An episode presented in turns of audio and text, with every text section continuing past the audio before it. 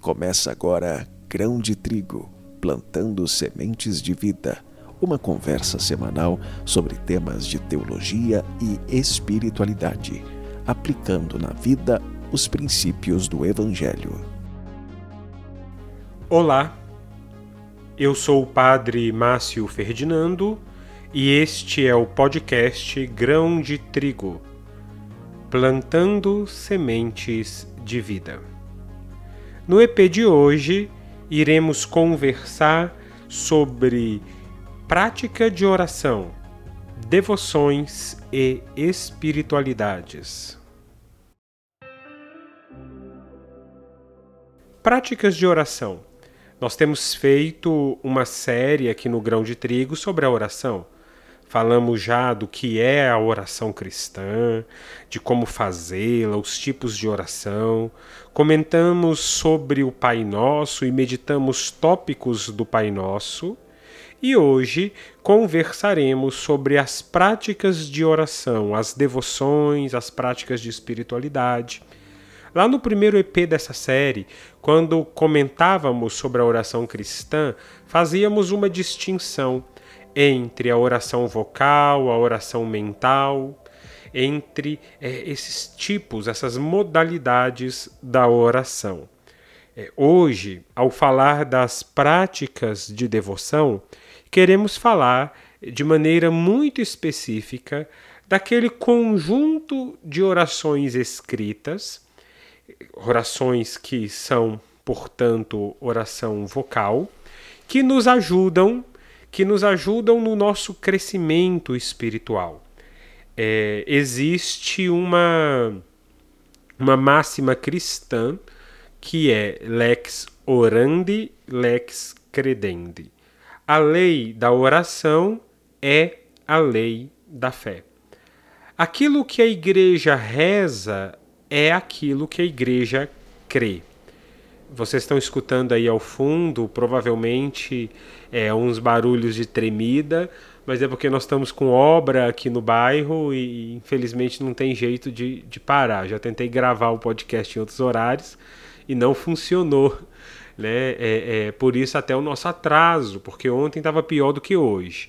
Então, estou tentando, vocês é, é, tenham paciência se estiverem escutando o, o, barulho de trator, o barulho é, de tremedeira da estrutura, né? com aquele rolo compressor. Mas vamos lá. É, a lei da oração é a lei da fé. Aquilo que nós rezamos é o que nós cremos. Por isso que a igreja sempre levou muito a sério a oração cristã.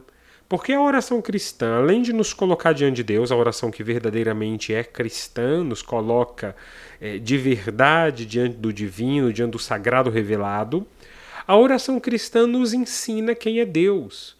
Quando rezamos, manifestamos a nossa fé. Manifestamos a nossa fé em Deus que se revela, mas manifestamos também a fé com a qual nós cremos em Deus. É porque quando nós pensamos em fé, nós precisamos pensar nesses dois movimentos.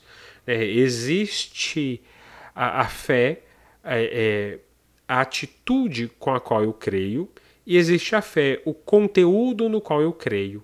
Então, a oração, ela me revela essas duas coisas. Porque ela revela o, o, meu acreditar, ela revela a atitude com a qual eu me coloco diante de Deus. Então, quando você entra num templo, está ali com o espírito contrito, reverente, isso revela a tua fé, a fé com a qual você crê.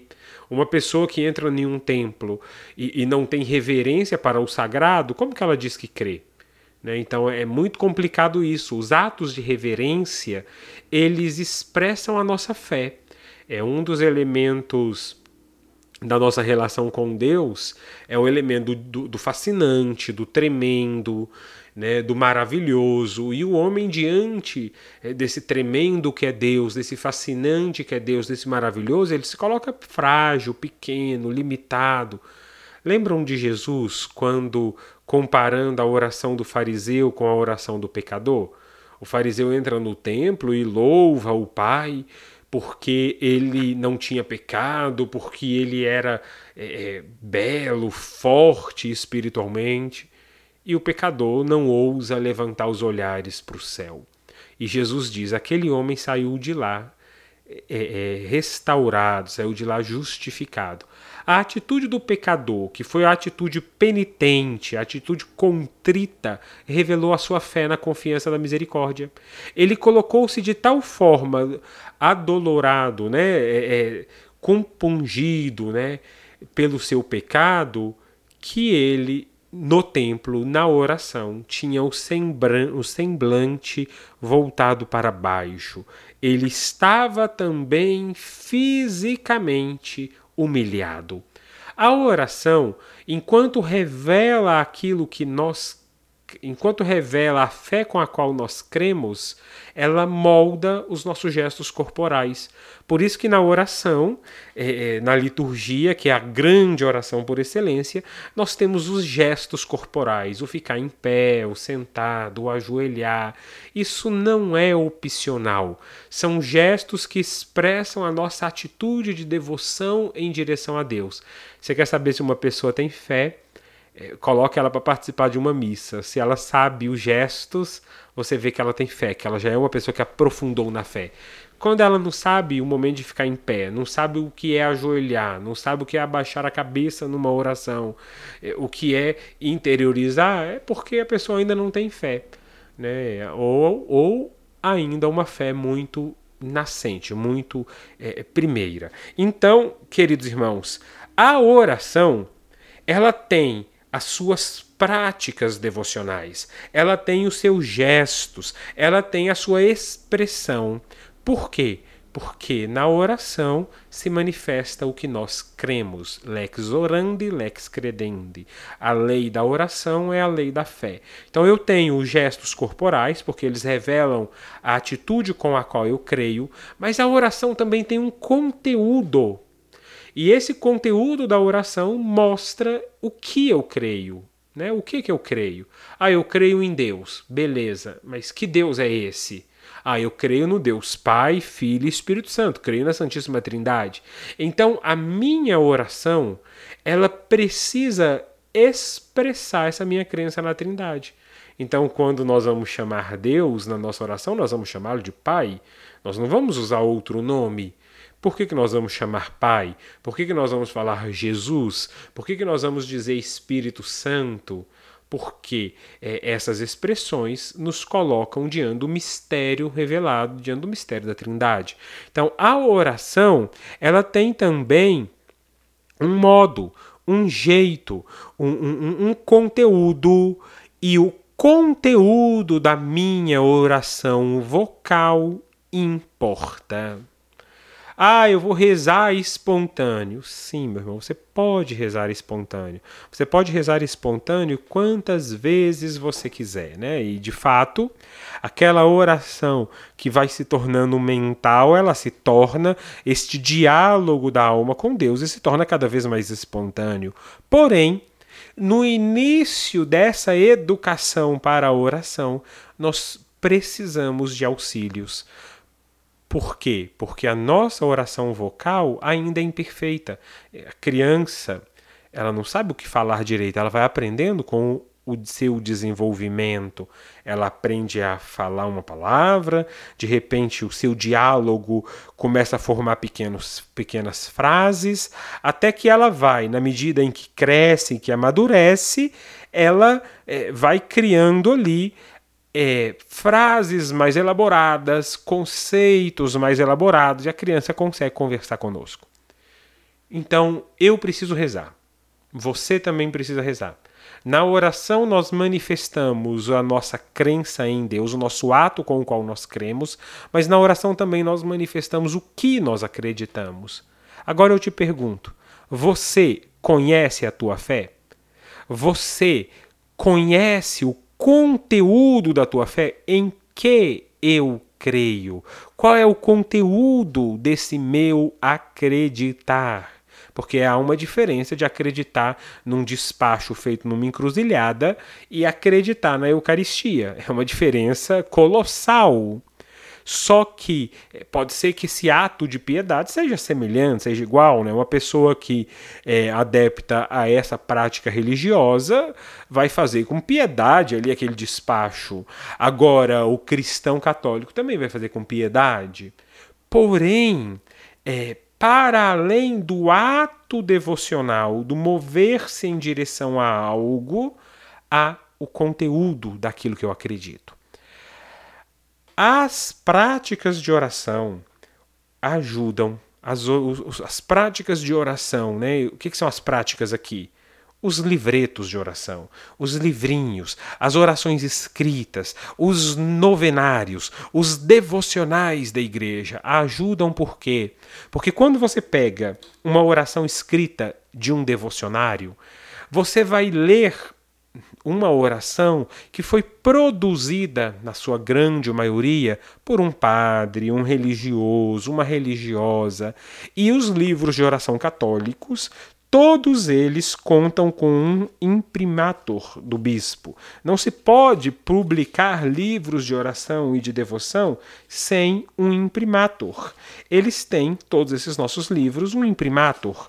É, há ali uma apresentação do bispo, há ali um eu autorizo a publicação dessas orações. Por quê? Porque a lei da oração é a lei da fé e não pode ser que contenha naquela oração um conteúdo estranho da fé. A oração escrita, portanto, ela me ajuda a crescer na fé. Você quer crescer na sua fé? Comece com orações vocais, auxiliado com os devocionais católicos.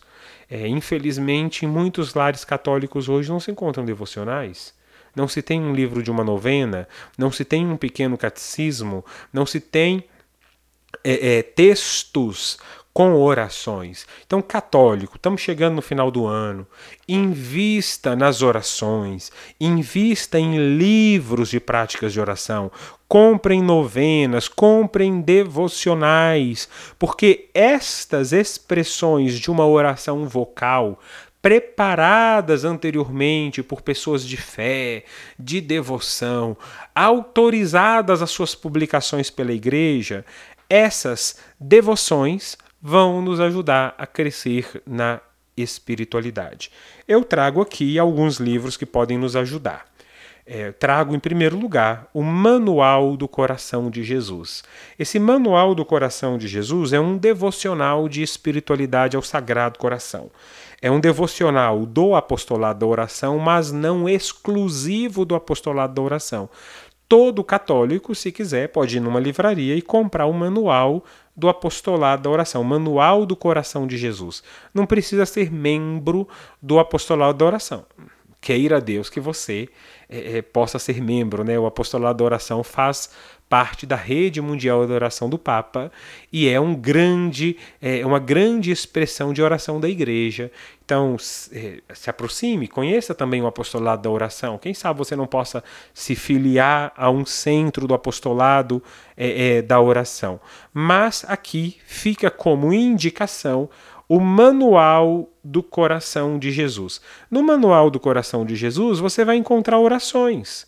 Você vai encontrar, por exemplo, consagração ao Imaculado Coração de Maria, novena Imaculada Conceição, novena a São José, trido ao Sagrado Coração por um doente, a oração do Santo Terço, é, modelos de oração, por exemplo, oração a São Pedro, oração a São Paulo, oração a Santa Teresinha, oração do abandono escrita pelo beato Charles de Foucault, oração pelas vocações escrita pelo é, Papa São Pio, é, é São Paulo VI, oração ao Sagrado Coração de Jesus. Nós temos várias orações. Então, o Manual do Coração de Jesus é um devocional que eu apresento para vocês com orações que nos ajudarão a crescer na espiritualidade.